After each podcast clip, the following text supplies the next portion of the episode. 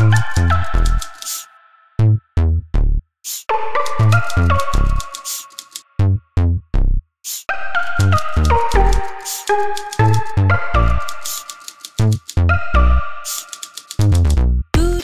我一直都非常确认的说，我不希望用英文来写作，中文才是我的文学语言。我觉得对我来说，肯定还是有一些鼓励，然后就觉得说还蛮新鲜的。蛮新鲜的点是，我觉得用不同的语言来写，感觉是一个新的作家的声音。还有，它可能也是解决我生活里面的一个 crisis，就是一个危机。我生活在一个英文的环境里面，当我写中文的时候，我感觉用意念把我整个人传送回中国，然后这个过程很辛苦。我现在回看啊那个英文的那个 language level 是很糟糕的，但是发现了自己有一个新的 voice，然后那个 voice 是我中文当中没有的，甚至是中文当中被压抑的，然后会发现，在英文当中好像变得非常的大胆，就是什么都可以写。每一个文化里的读者，其实他们的审美呀，还有他们对中国或者说对。外来者的理解其实都不太一样，然后，所以我可能有很长一段时间，我会很认真的，就是很用心的想去 how to write like them。特别是到我第二学期的时候，我就觉得说 I don't want to write like them。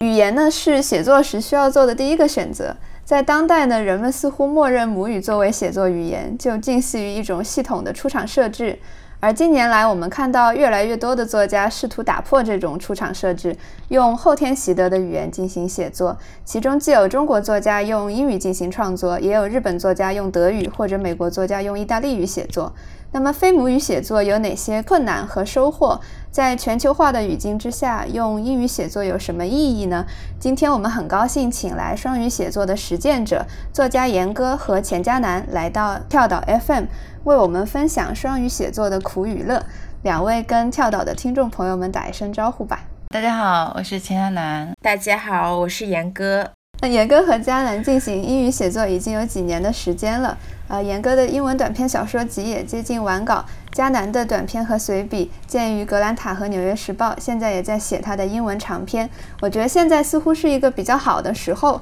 来稍微回望一下这几年的历程吧。所以想先问问两位，开始用英语写作的契机是什么？为什么选择用英语来进行创作？我觉得这对我来说应该是一个最大的一个问题。虽然我一直都在回答这个问题，但是永远还是一个让我很困惑的问题，就是为什么要用英文写？为什么要用第二语言写？嗯，我可能大概是从一一年开始，然后我之前是在美国，后来回了中国有一年，然后就之后是从一五年开始一直住在爱尔兰。我想大概是从。一四年可能开始，我的生活里面，特别是在搬到爱尔兰以后，那么我生活里面的主要的使用的语言就是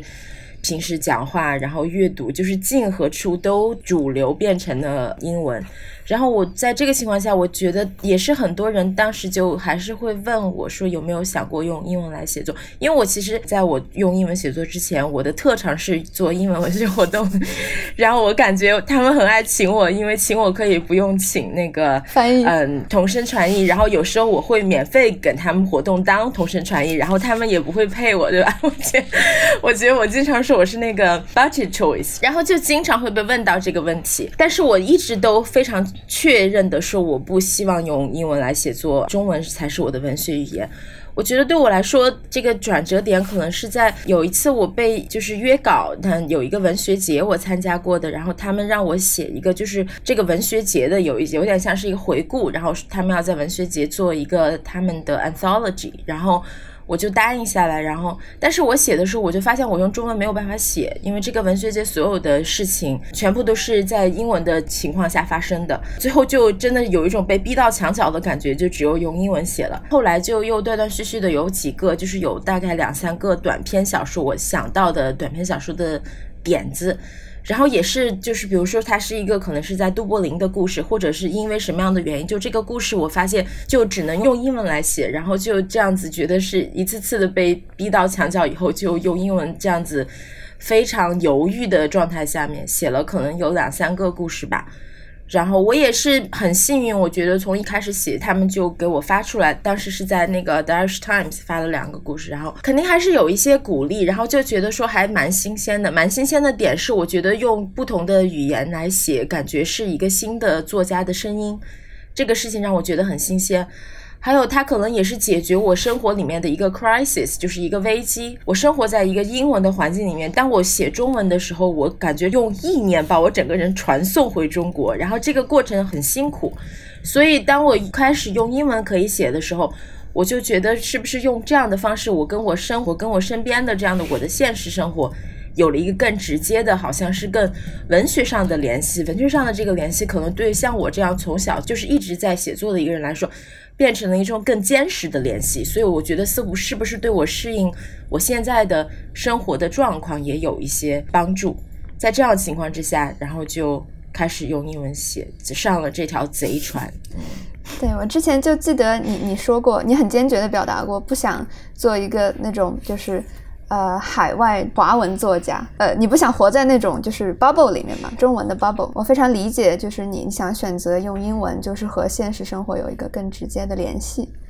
那迦南是应该是更主动的，就是选择了用英文写作这一个路径。你当时是什么契机呢？就是有一个经历，可能跟严哥是有点像，就是我也是为了解决我自己的 crisis。我原先在国内时候用中文写作的时候，就是不知不觉嘛，后来会变得就觉得自己写作的那个方向变得越来越狭小，变成好像只能写上海的一些市井的故事啊。他们当时有一个称呼叫市情小说，你就觉得很不舒服嘛。然后就是最后就只能写一类的东西，觉得我自己在重复中文的环境当中，我觉得我很难有那样一个突破，自己的生活变得很固定，最多在工作之余我去做很多的那个采访。主要种种的原因，以后后来我有一个在美国的那个师兄，他就在跟我说，他说你有没有考虑过，就说到美国去读创意写作？那个阶段，我就突然想，我反正要解决我的 crisis，然后我就试试看嘛。就是在那个阶段，那我必须要写英语小说，就开始转变语言。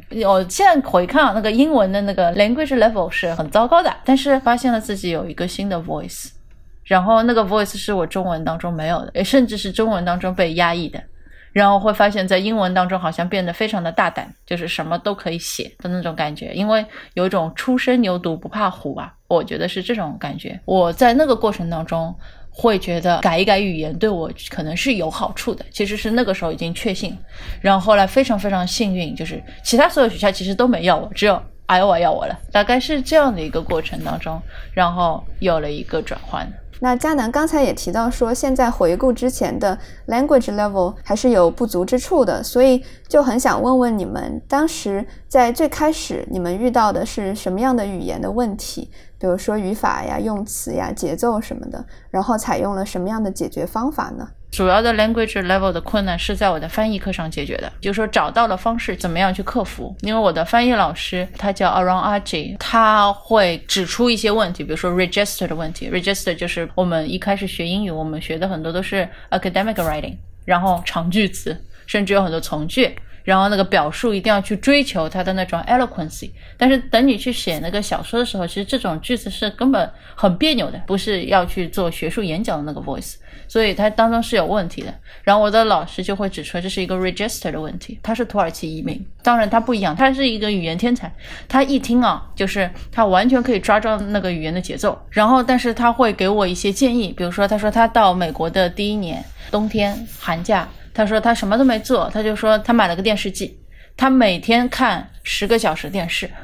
就很认真的就坐一个凳子，然后看十个小时电视。比如说啊，那是关于那个街头的那些小混混的 street gangsters，然后就是 drug dealers，然后他可以去得到那些就是呃街道上大家是怎么说话的，就是那种 slam level。language，然后接下来，比如说他看 CNN，就是这些大的新闻呢，他就知道新闻的语言，就他会知道不同的 different levels of registers，然后他是这么去做的。我当然没有去原模原样的复制去看那么多电视的，但是后来我就一直有习惯，就说我本来是不喜欢花很多时间看电视剧，但是因为这样以后，我自己也会有，就是我我做很多事情，我可以一边看其他东西，然后一边。看电视剧，然后再往下就是还有一个大的问题，就是说这是一个思维方式的一个问题。在所有的 translation 也好，在我的 workshop 经历当中也好，对我来说啊，我自己觉得最大问题，我以前给 The Millions 写过这篇文章，这篇文章标题叫 The Moon is Beautiful Tonight。然后 on Eastern Asian narratives，如果问我就是思想结构的差异，差异在哪里？我觉得是审美问题。我自己原先在中文写作当中，我是非常喜欢日本小说的。东方美当中会讲究含蓄。我们讲究话不说透，故事情节当中冲突它不一定会爆发的，它是暗在下面，表面好像是波澜不惊的，但是其实是暗潮汹涌。我这种故事会让我们觉得是特别抓人的，因为我们希望能够看到这个暗潮汹涌，但是表面又波澜不惊，因为我们的生活很多时候是这样的，we avoid the conflicts。在中国很多时候台面上话是不说透的，但是你马上就可以感觉到，就话中有话。然后接下来这个话中有话，其实是会影响到后面的一些，它可能更近于英文当中的 tension，它可能没有上升到 conflict，但是 tension 是一直在那里。然后在英文的小说当中，可能这跟我的 workshop 经历有关系，因为 workshop 你知道短篇小说，然后大家很喜欢看冲突的 build up，所以它可能像有有一个讲故事的模式一样，它可能有一个冲突的 build up，然后有一个到达 climax，然后冲突要爆发。哦，我后来发现，其实对我来说，如果去写一个这样的 climax。冲突爆发，confrontation，resolve the conflict，我觉得是一个非常很 cheap，很廉价，就对我来说就是一个很廉价，我不喜欢这是这种东西。但后来又发现，如果是我这样去 build up tension 的话，他们又会觉得他们很想要有一个 satisfying 的 moment，然后他们又得不到这个 satisfying 的东西，然后这就让我很不舒服，你知道吗？因为我觉得我如果要给你这个 satisfying 的这种 feeling。这个我的故事会走向廉价，我不喜欢那个 cheap 的那种感觉。我的 satisfying 的感觉是无法跟他们的 satisfying 的感觉 align 的，所以这就是让我觉得是一个最大的冲突。这个仍然是一个我觉得是一个很长一段时间的一个需要去解决的，或者说它可能也是一个 opportunity，让呃美国人去知道原来在他们的 narrative mode 之外。是有其他的 mode 存在的，其他的那种审美方式存在的，可能也可以变成这样一个 opportunity。所以我现在还是在平衡这些东西，我会觉得这是一个最大的问题。那你后来就是有根据他们的反馈做一些稍微的调整，或者说达成一种折中吗？因为我知道就是 workshop 它会有很多压力，你如果不对某一些反馈，呃予以一些回应的话，给反馈的人又会感到有一些挫折。我没有，我非常 stubborn，我不同意的东西我可能不会改。审美层面我没有受过他们的很大的影响，我自己得到的一个很好的帮助是来自于我的导师，我的导师是那个苏格兰作家。哎，他是写那个 Hidden Machinery 那个人。哦，对对对对对，所以我不是所有的小说当中都完全的就是那个审美很东方，他们无法接受。我有一些小说当中表面上看起来有一个很虚假的冲突，resolve the conflict 也会有这种东西，然后这个很很容易被美国人接受，很容易就发出来。然后有一些无法我没有办法这么快接受的小说呢，我的老师 Margo 给我很大的帮助。我有一个小说，他第一次看，他不知道我在。就是我的 main idea 是什么？我写的是把仓颉造字那个神话跟呃那个 Native American 呃 mythology 混搭在一起。然后那个 Marco 第一遍看的时候，其实没有感觉到这个 main idea，因为你要知道，我写的时候我没有直接告诉你这是 Native American tribe，right？然后我只是把 mythology 放在一起，然后接下来 mythology 放在一起以后，那个如果你对 Native American 呃 culture 一点都不熟悉的话，你可能根本。Get 不到那个 point。Margot 会就看不懂，但是他觉得这个小说当中有很多他喜欢的东西，然后他会说 explain this to me，然后我就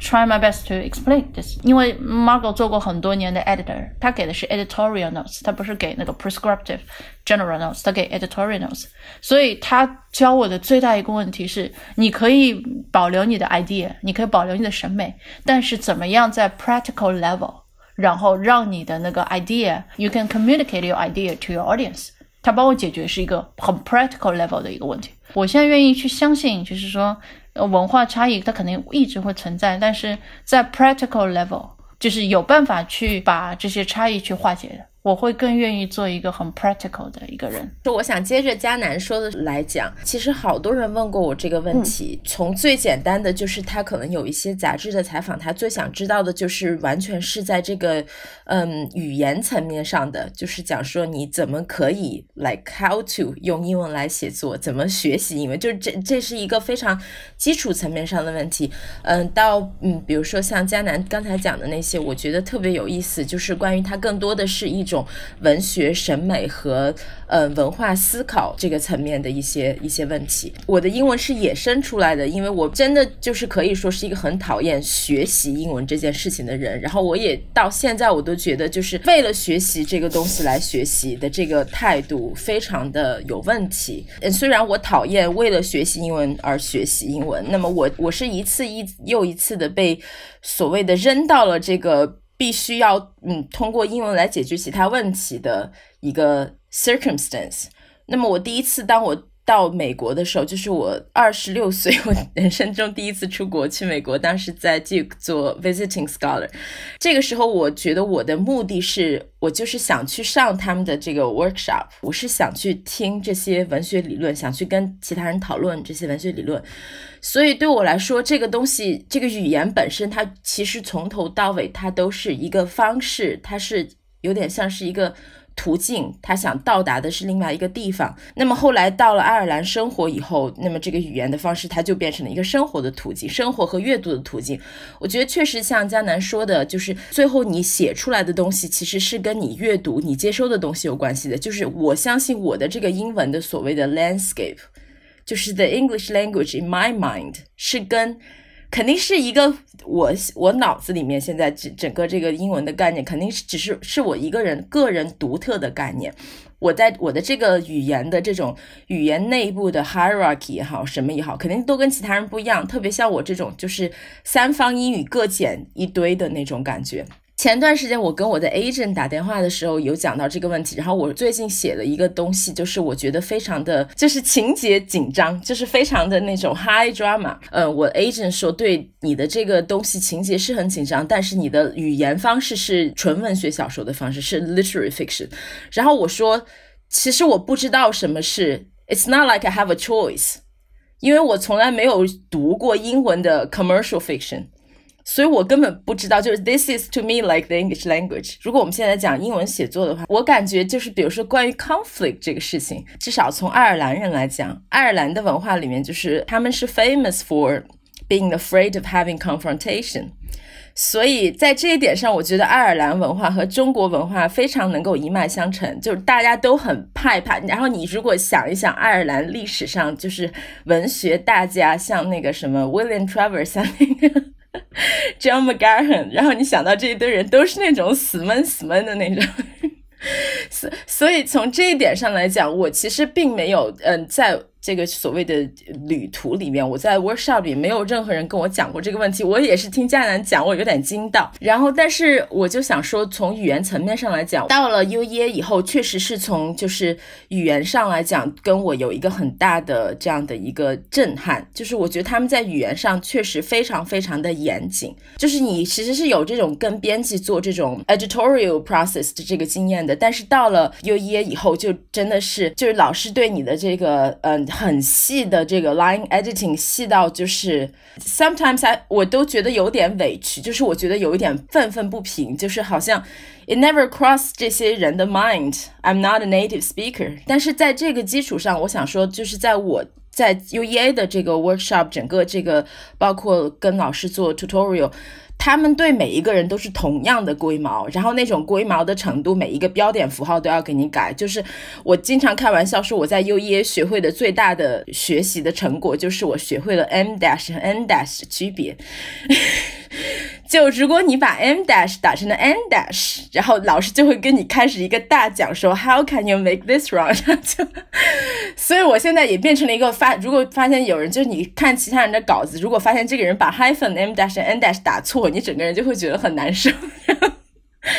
但其实你说这个有没有必要？这个我我觉得我有时候我我会很多抱怨，但是我觉得我最多的就是这种，如果说最语言本身的学习的话，其实是从这种非常。龟毛的这种 line editing 里面学来的，那么不会有人说直接来跟我讲说，我告诉你这个语言应该是怎样怎样怎样，但是可能你就会看嘛，你看大家给你的这种 feedback line editing 的 feedback，然后，嗯，老师的其他同学的，有时候你会有编辑的，然后这个我就自己总结嘛，我就总结说哦，这个是怎样怎样怎样，我觉得我是从这个地方学到了很多很多的东西，嗯，但是我想说这种的原因不是说大家为了想帮我提高我的语言水平，其实还。还是在这个文学本身里面寻找一些提高吧。我想，我觉得我写英文的最大的一个挑战和最大的一个收获，我学会了让其他人来参与我的 writing process。这个也是中文写作和英文的一个，我觉得最大的一个区别，就是我觉得写中文我写了那么多年，然后我出了多少本书，怎么怎么样，没有任何人来参与我的 writing process，我的我写都是我一个人写，我觉得 OK 了，我发给编辑，编辑觉得好，他发，他不好，他不发，就这样子，yes or no，他没有中间没有人。但是英文呢，就是嗯，至少是我现在的经验，我就觉得是，就算我现在已经毕业了，但是就像江南讲的，你还是会有几个你的好朋友，他永远都是你的 reader，然后你也是他的 reader，就你还是有这样的。group，然后加上有你的 agent，然后有编辑，反正就是一个稿子都不不停的有很多人来参与进来给你这个 process，然后我觉得这个是。最开始让我最难以接受的地方，我觉得有时候我得到一些 feedback，你就是不知道从何去理解，你理解不了他说 Where do you come from？然后整个人就大震惊。后来也是有一个嗯学长跟我讲，他说他觉得最好的办法就是说，当其他人给你提出这种 feedback 时候，你不用去想说，假设你写一个女生她是短发，这个人他跟你讲说，我觉得这个女生的头发应该很长，然后你想说关你屁事，但是其实点不是在于说这个女生。的头发应该很长，而是在于说，你对这个 feedback interpretation 是说，有一个读者认为这个短头发的这个细节不 work。它不 work 的点，可能是因为她是一个女生，也可能就是她不一定是在于这个头发的长短。在这个过程里面，我学到了很多很多的东西，就是真的是，嗯，把其他人的意见怎么样去解读，怎么样去 integrate。还有就是刚才江南讲那个，我觉得其实也是我非常感同身受，就是你会深深的感觉到这种两种文化。当然，可能我们俩的那个点不太一样，我感觉可能在嗯美国和。所谓的英国、爱尔兰这两个圈本身又有一些差别，但是这种冲突的这种 sensation、这种 confusion，我觉得是一样的。我个人来讲，我觉得我有两个过程。第一个过程就是当我 UEA 可能刚刚开始第一学期的时候，嗯，第一年，然后我有一段时间我是。我肯定是哭了很多场，我本来也爱哭，就是工作那个 workshop 之后，有时候都不是 workshop 我 workshop 其他人，但是我都觉得那个 tension 让我抓狂，然后完了以后我就跑去大哭。嗯，那一年我觉得是蛮难的，然后我记得那一年的整个的时间，我就从来没有那么认真的在就是怎么样写上面下过，就是在句子上下过那么大的功夫，是不是有点像是一个？trick 就是你知道说这个点我能做的是一二三四五，不能做的是怎么怎么怎么样。我觉得这个过程就是对你自己作为一个作家的这种，作为作家和有时候是作为一个 intellectual human being 的这种这种自信心是一种很大的损伤。然后，所以我可能有很长一段时间我会很认真的，就是很用心的想去 how to write like them。这个是我最大的一个问题。就那么在我第一学期的时候，我是。非常认真的 try really hard read a lot of different things，然后大家给我一些 recommendation，然后我就去学，那么去 how to write like them，然后但是后来我觉，特别是到我第二学期的时候，我就觉得说。 I don't want to write like them. I do not want to write like a white writer. I do not want to write like an English writer. I wanted to write like myself. 这个是 where I am now，也是有点像迦南说的那种，就是我觉得我的这种叙事审美，我的这种叙事方法，甚至说我对语言的一些方法，这些都是有价值的，不是说。我的这个 syntax 是错的，你的 syntax 是对的。其实我想说，所有的我们对于这些东西的对不对，它是对的，我的理解，它都是一种权力的 hierarchy。我经常讲说，我来写英文不是一个偶然，它是一个后殖民的结果。但是我自己作为在这样的一个过程里面参与的一个人，I have to be more active. I have to write back. I cannot be passive and pretend to. To write like a white writer，所以我觉得我我现在的问题是说，我怎么样去 negotiate 我自己的从语言上，从呃文化上，从审美方式上，怎么样去跟他协商，去找到一个东西，它其实是来源于我的，但是能让对方可以接受。也是像江南说的，我觉得这个问题我是悬而未决的。我心情好的时候，我觉得说，嗯，I totally get it，然后我就觉得说我简直是。一定把这个问题会搞定，然后心情很不好的就觉得说，just hit the wall，这个事情是没有办法过去的，算了，还是打包回中国吧。就是我现在经常都会在这两个极端之间，嗯。但但然后于是有时候我就会想到说，因为我觉得这个可能在。就比如说，嗯，多少年以前，它可能更是一种主流的想法，就是说，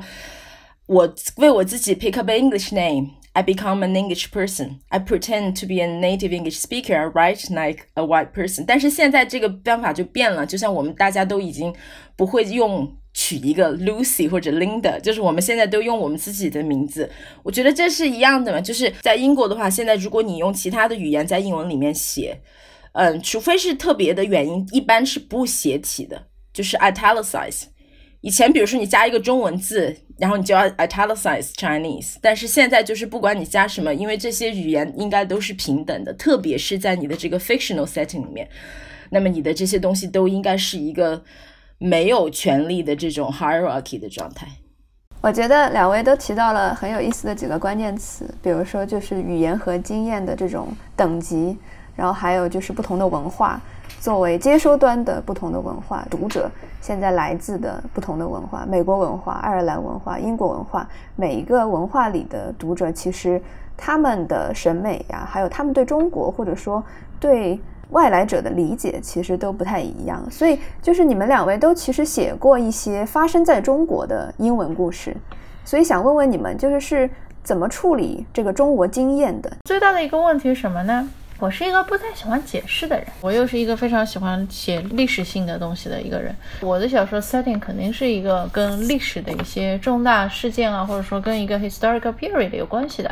但是问题是它发生在中国，然后美国人是没有那个没有知识背景的，对吧？我我不能给你上一个历史课，然后告诉你这是什么什么事情发生在什么。我不喜欢解释，所以呃，它会产生很大的问题。最大的一个问题就是说，我有一次也是在我自己的 workshop。我我自己不好，我就叫他们 be 就是 feel free to be harsh on me，然后我跟他们说的，最后他们变得非常非常 harsh。就我每次如果碰到这样一个事情，就中国经验，我不会就想帮他解释为，啊你们没有这个知识背景，我需要给你们解释。好累，然后小说又不能解释我，那么我就处理到两难。那个我现在整个视角都是 Margo 给我的那种非常 practical 的那种，就最后回到 practical level。我自己的解决方案是我对自己的一个方式就是我没有把故事讲好。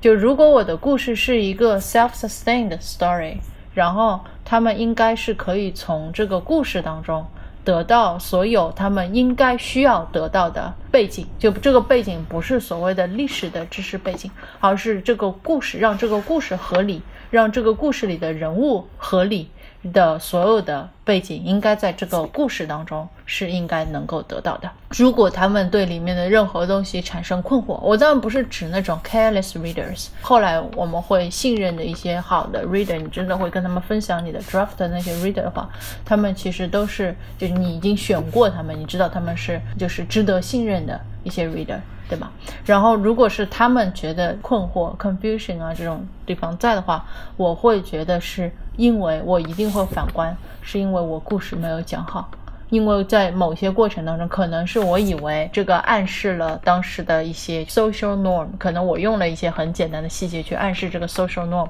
这个 social norm 是和美国的 social norm 是不一样的。我可能是我本来是这样处理，可能是因为我的这种暗示就是没有起到作用。或者说我的这个暗示本身它是引起了更多更多的困惑的。那如果是这样的话，我在一个回到 practical level，这个问题是我可以解决的。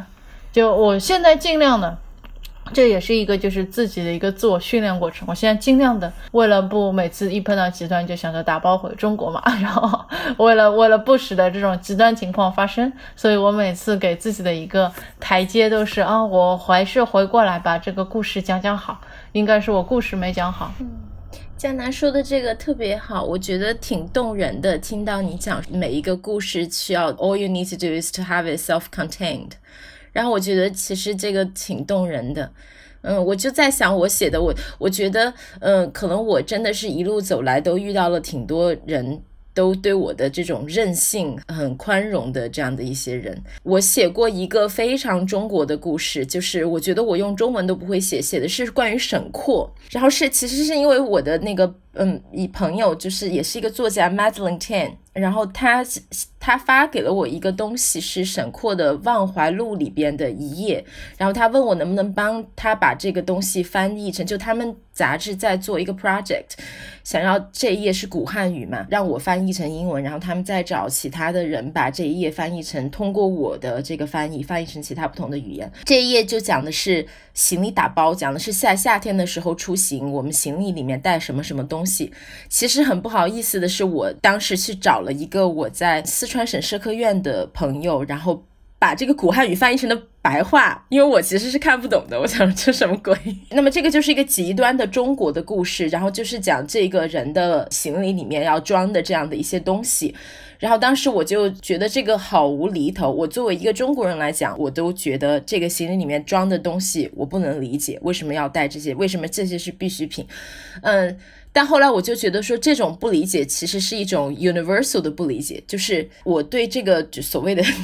中式的文化现象的不理解的，和这个其他的 English native speaker 对他的不理解是同等的，我们都不理解。其实，呃，然后我就写了一个故事，这个故事就是有点像是一个那种 automatic writing exercise，就是我给我自己 set up a mission，就是最后这个故事要涵盖行李的 checklist 里面所有的那些乱七八糟的东西，然后就写了这样一个故事，然后是发生。现在，嗯，就是沈括的故事是在多少年？一九几年，反正我现在已经有点记不住。然后就完全是在一个 这种古代的故事。我在想，说我怎么样把这个东西表达出来？这个故事最后也是挺幸运，就在 Break 发表了。但是我跟他们 Break 编辑 Break 非常的那个，这是一个加拿大的杂志，他应该在加拿大也是，就是他们非常的 editorial process 超级可怕，有四个编辑来。edit 我，然后最后也是把我搞抓狂，因为你整个打开那个，呃，你的文档以后有 color coded 四种颜色，这四个人同时在跟你说话，然后我整我的。电脑就 literally 我用我的 iPad 打开的话，我 iPad 马上宕机，就是有很多人跟我讲话。但是这个问题就是在于说，这个是一个中国古代的故事，所以有非常非常非常非常多的问题。但是我记得我当时就是我他们让我做的一些修改，后来我都跟他们讲道理。现在我想想，我觉得挺羞愧的，我为什么跟人家讲道理？嗯。但是我的这个点就是在于说，嗯，这个故事的一些审美的内核也好，他的故事的，就是说这些需要表达的这些东西，他当时想让我砍掉那些冗繁的东西，他认为有些东西是就是有点像江南讲的，我的这个 narrative arc 我要剪短快，我要上升，然后再你知道吗？要高潮，然后再怎样？我就希望把这些冗繁的东西都纳进去。然后我跟他讲的原因是因为我的这个故事的主角沈括，他是一个，他是。做梦溪笔谈，他是要做一个 encyclopedia，所以这个故事的 narrator 和 protagonist，他是想要完成一个涵盖世界上所有的东西的作品，所以这个冗繁性是这个小说的内核。在这个仅仅这个很小的这个例子上面，我觉得最后我把他们说服了，也是有点不要脸。然后我也是写跟他写了一封信以后，我说我从来没有干过这样的事情，我觉得我不应该去试图说服人，但是因为这个故事就是我希望它是 self-contained，它。他的这种从叙事者发生的，他的叙事者的内涵和、美学内涵和他的故事的美学内涵是一致的。然后这样子，这个属于侥幸，在这种极其中式的方式之下。但是，我觉得也是因为，嗯，我感觉那个杂志的编辑人都很慈祥，然后很慈祥，把他们骗过了。然后这个是我干过的，就是最中国的把人家骗过的一件事情。嗯，然后像现在我写的一些东西，嗯，比如说。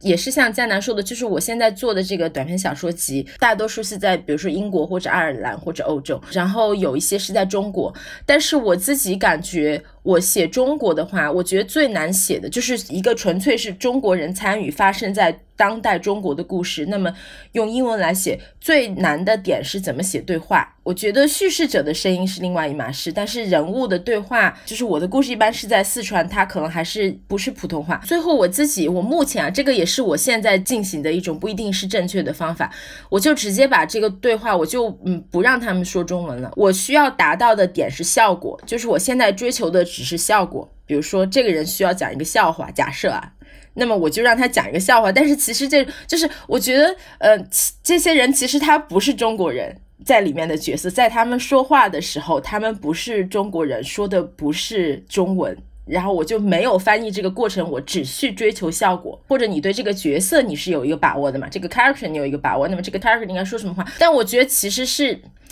嗯，我感觉有一点就是，其实并不中国，并不中国的点在于说，其实我没有让他们真正去说中文，这种感觉也是挺荒谬。但有时候我会尽量去发现一些英文和中文重叠的地方。那个四川话骂人会说匣子，然后嗯，英文里面你可以说 you prawn，但是这个 prawn 其实有一点 Australian accent。但是这个是成立的，就是它也是英文里面一个骂人的话，我就如获至宝。就如果发现有这种如有类似共通的地方，这个我主要是在讲就是对话这个问题上面，我我觉得我可能对这个问题想的特别多。嗯嗯，我觉得反正就是一个逐渐摸索的过程吧，就是真的是没有一个正确的答案。嗯嗯。我挺同意，就是你说的追求效果这个想法，因为我在阅读一些就是包括亚裔作家或者说中国作家，然后开始写英语，他们有的时候会翻译成语嘛，然后翻译俗语，但这在我看来，尤其或者说在我当时呃上学时候的导师看来，他觉得这个非常 exotic，所以你其实达成的效果是创造了异域性。你如果是在写处理中国经验，但同时你让你的人物说的话带有强烈的异域性，我觉得这个有的时候会和文本本身不是特别的融洽，然后读，反正我读起来会觉得特别突兀啊。我想说，我其实现在有时候我就干脆破罐子破摔，重点不是在于说你的这个故事发生在哪儿，或者是你的人物说什么话，而是说你要跟你的读者迅速建立一个 contract，你的读者需要去了解的是一个 discourse。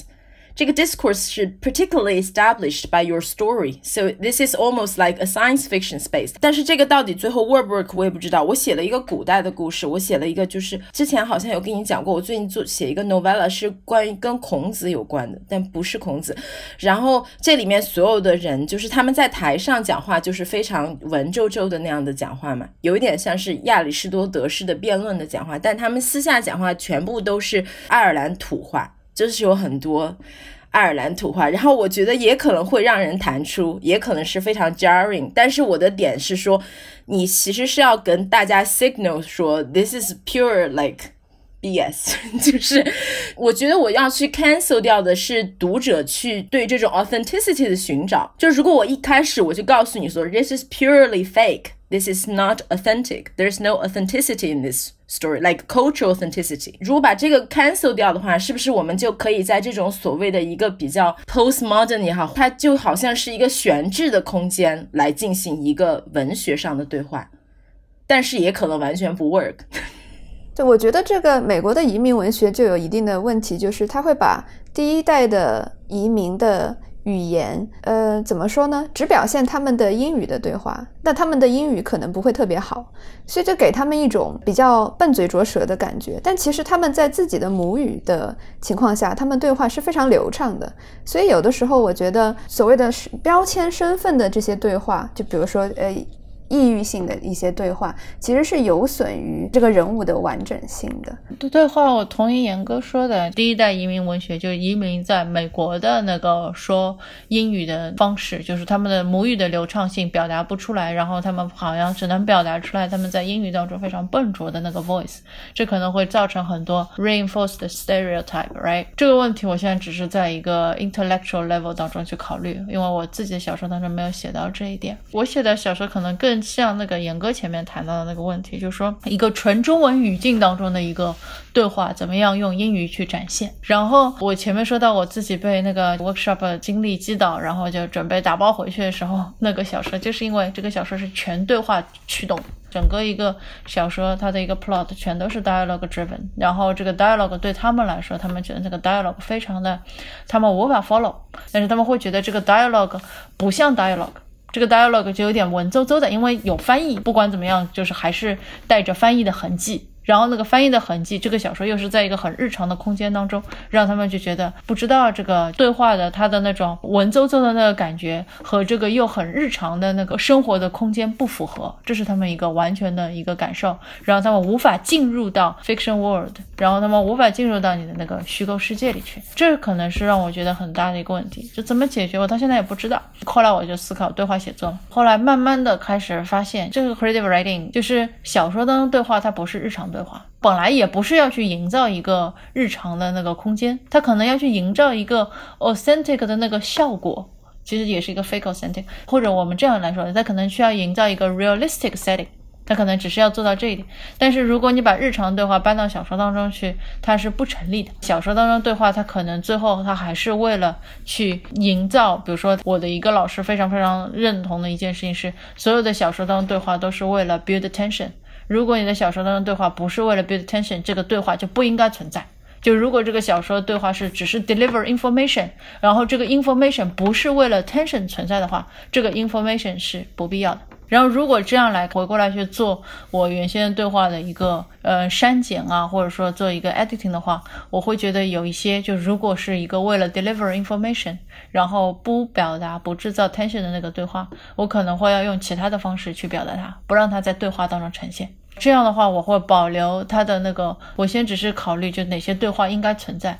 哪些对话不应该存在。然后不应该存在不表达 tension 的那个对话，但是它需要去 deliver information，那个这个 information 我应该用什么样的其他方式去解决？然后这样去想以后，对话就没有这么多了嘛。然后对话没有这么多以后，然后然后那那需要我解决的问题就会。嗯，少一点，就是我我自己，就是因为我没有办法去直接去解决，我没有办法就是把对话写的很漂亮。就因为我知道有很多作家很会写对话，用上海话我是可以写很漂亮的对话，但用英文我完全没有办法去写这个对话。我的解决方案就是让对话少点出现，然后这不是一个很好的解决方案。源头解决问 题，消灭对话。就是你刚才讲的关于这个，你的这个对话到底要达到什么样的效果？你的对话的这个 effect 是什么？你必须要把它 pin down。就像你刚才讲的，我觉得这个其实，在不管你是写中文还是写英文，它有一种相通性。但是我想说，有一点写中文环境里面发生的故事的对话，它的问题在于说，因为对话它是最需要有 colloquial 的这样的一些成分在的一个。sector，然后一旦你需要这个东西变得很口语化、很地方化的时候，它就变成了一个 rootless setting，因为我不能把它落到美国南部。美国西部，然后爱尔兰、英国，或者就你不能用 local slang，你可以用，但是你用了是不是就 jarring？It's like where is this setting? Why is this Chinese person talking like a Scottish man？然后这些问题就不能回答，不能回答以后你就没有口语性。因为我就突然想到说，很早以前就是看那个 London Review Books，然后哈金的一个书，然后他们给他写了一个书评，就讲到说里面的人物对话不自然。我当时就很愤愤不平，想说当然不自然，这是两个中国人在。说话哪能怎么自然？然后我就想说，你 either 就是完全写知识分子对话，either 你就是写这几个人讲话本来就没有口语化，或者你要把它写成有口语化的时候，就是你一旦就是要写到这种有接地气的对话的时候，就真的很难，因为你的这个你要 colloquialism，你到底这个根要落到哪儿去，就变成了一个问题。这个只是我提出来的一个问题，我就突然意识到，这是为什么我们对话就因为我们没法落地，就像我刚才说。我说，我说我做一个很荒谬的试验，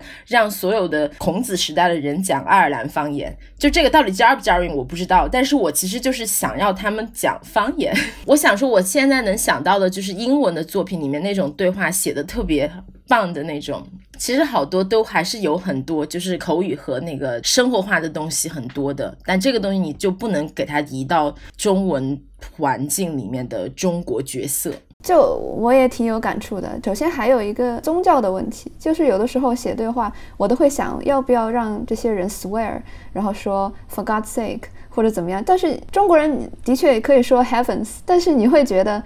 唉，总有那么一点不对头。所以这些的确，我觉得严哥提的这个口语化的无根性也是非常好，非常感同身受。而且我听你们两个讲，就是现在咱们用这个英文写作，然后。势必它这样的故事是有一种 hybridity，一种混合性。我其实特别想知道的就是，你们认为用英语写作的自己是中国作家，还是美国作家或者爱尔兰作家？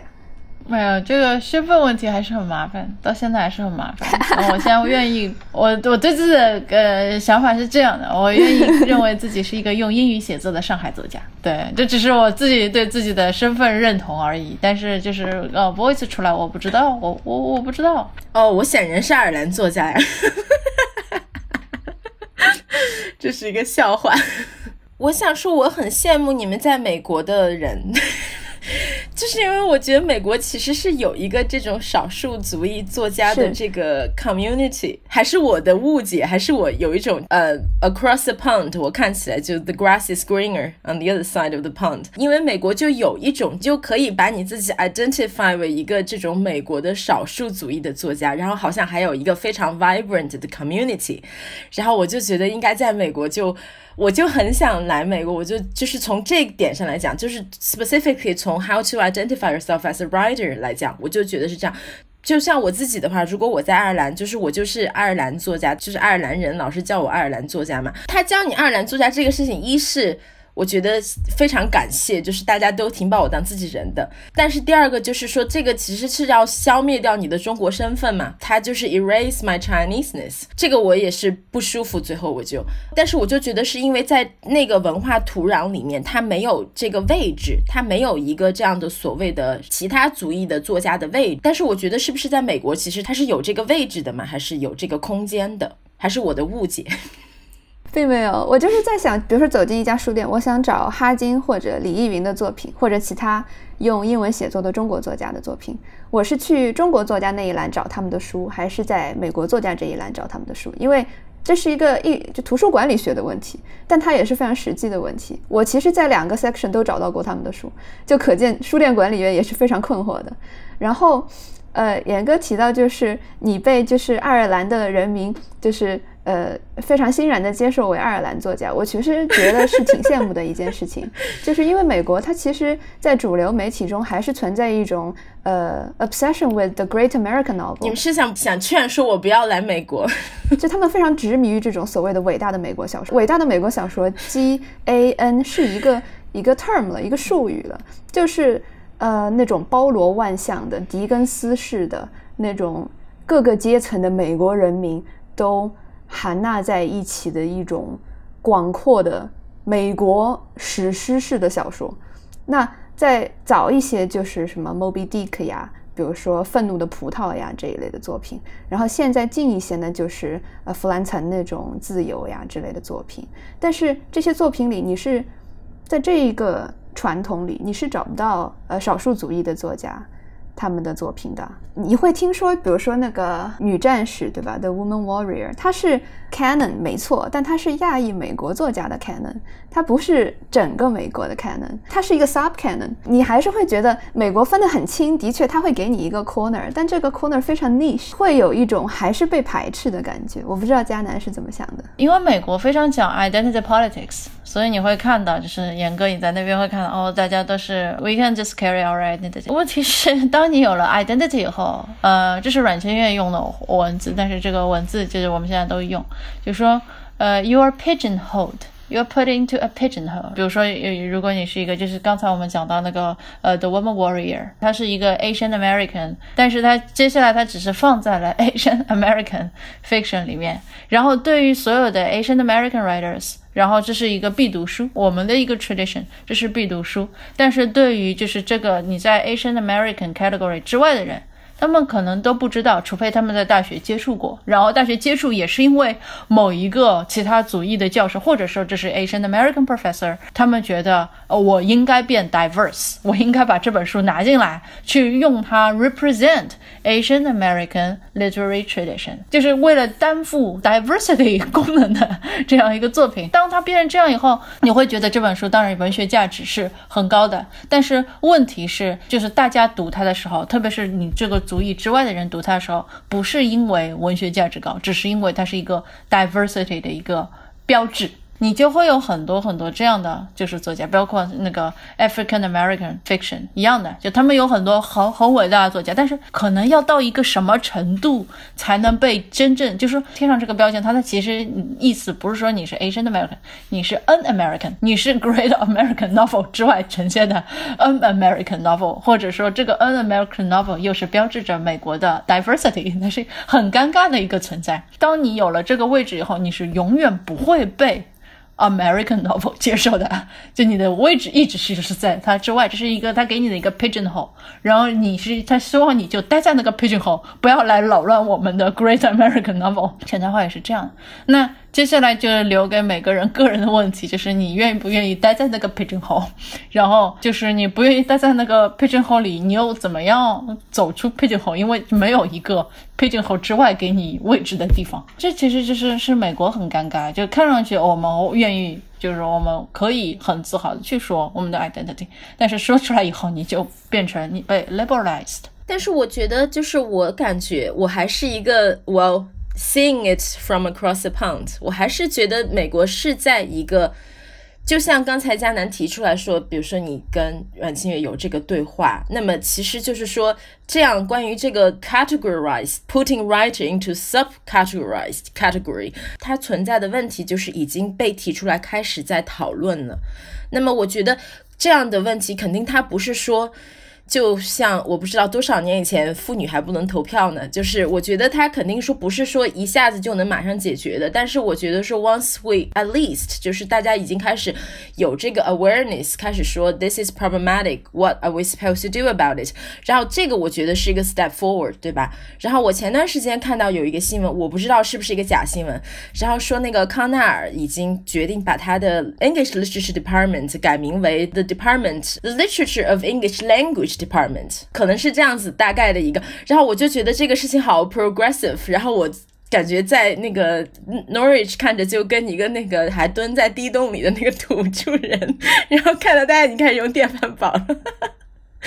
我就觉得说，就我还是觉得蛮受鼓舞的。那么就换来说的话，那么在爱尔兰或者在英国，在英国可能好一点。这个我不能完全好像是个 spokesperson 那样来讲，就我自己的经验吧。比如说我在 UEA，我在 UEA 就是我们 UEA 是没有这种所谓的呃少数族裔作家的，就是你就是英国作家，不是英国作家，但是他们不是说我是英国，就是我们大家的目标就是嗯写的像。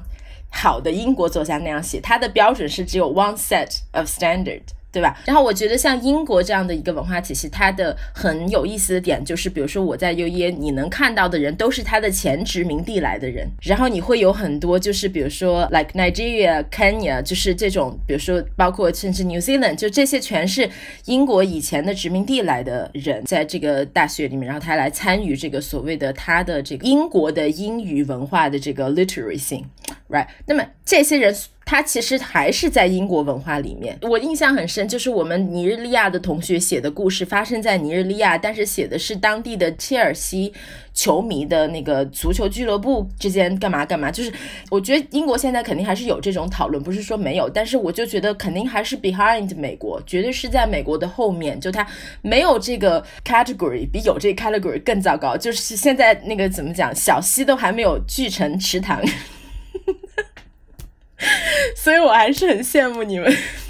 我觉得这个很有意思，就是因为他们是来自前殖民地，所以他们共用的是一套 cultural reference，就其实导致理解他们的东西还是比较容易，不会有那么多精力来花在解释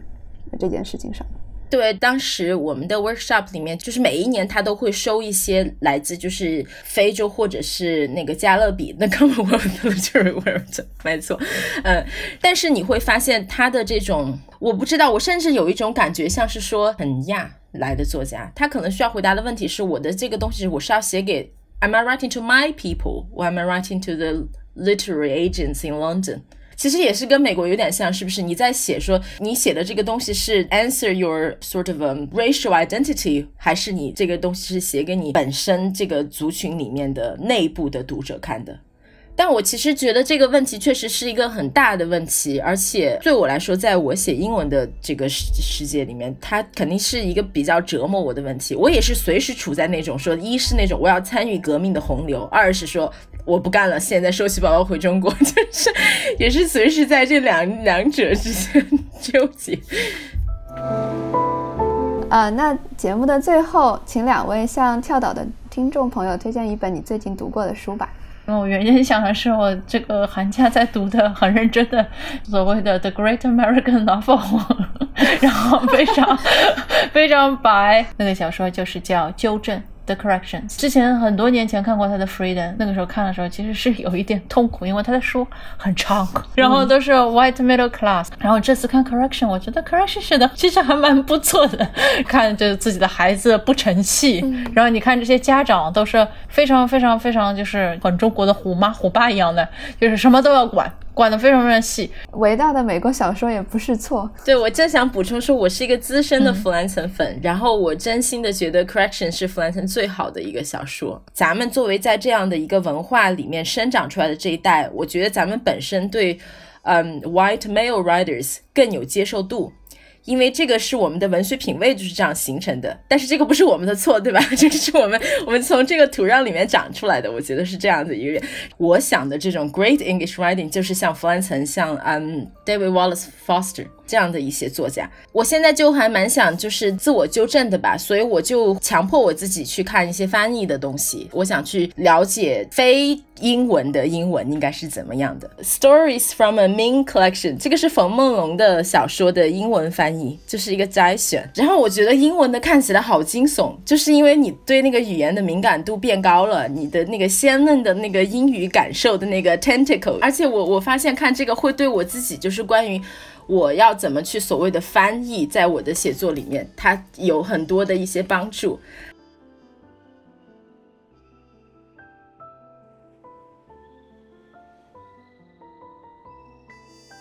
特别高兴今天能和两位双语写作者聊天，非常酣畅淋漓，也非常享受。我觉得不管用多少语言来写作。